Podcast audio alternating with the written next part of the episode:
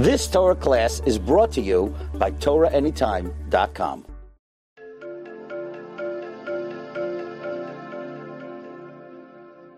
So when we come to clean our oven, how do you make it kosher? There's two kinds of ovens. One has a self-clean system and one without. The self-clean system is very easy because it has a din of libun chamur. Libun chamur means that it burns anything that's there and you come out like a new oven. It's so much so that one doesn't even need to prepare anything for that. All you do is press the button and let it clean itself. You don't have to kosher the oven first. You don't have to clean it. You don't have to wait 24 hours. That's the big advantage of having a self clean oven. But then you have an oven that doesn't have self clean. So, how do you clean that one? That one is a little bit more complicated. You'll have to first clean it well. You'll use an easy for something else that would make sure that anything greasy that's in the oven would be cleaned before you kosher it. Afterwards, when you're done cleaning it, you need to wait 24 hours. If one wants to wait first the 24 hours and then clean it, that's also fine. But as long as you wait the 24 hours and you clean it well.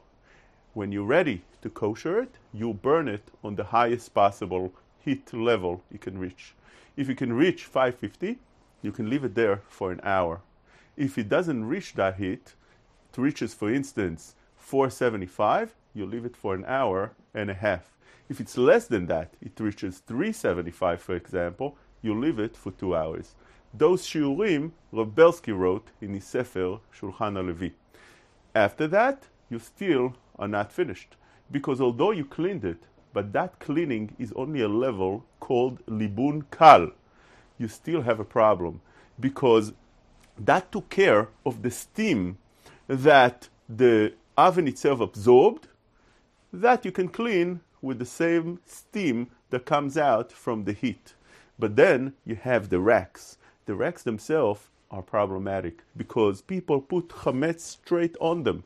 You had pita you wanted to warm up, you put it there. You had bread you wanted to warm up, you put it there. You had burekas and all kind of other things. And since it received the taste directly from the chametz, it's not possible to do a libun kal for that. It needs a libun chamur. What do you do?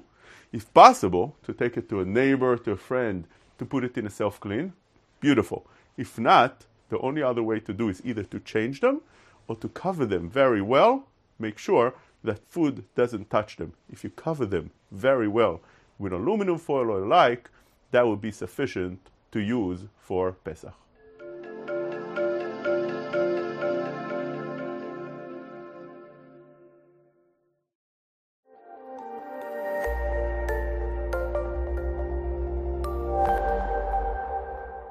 You've just experienced another Torah class brought to you by TorahAnytime.com.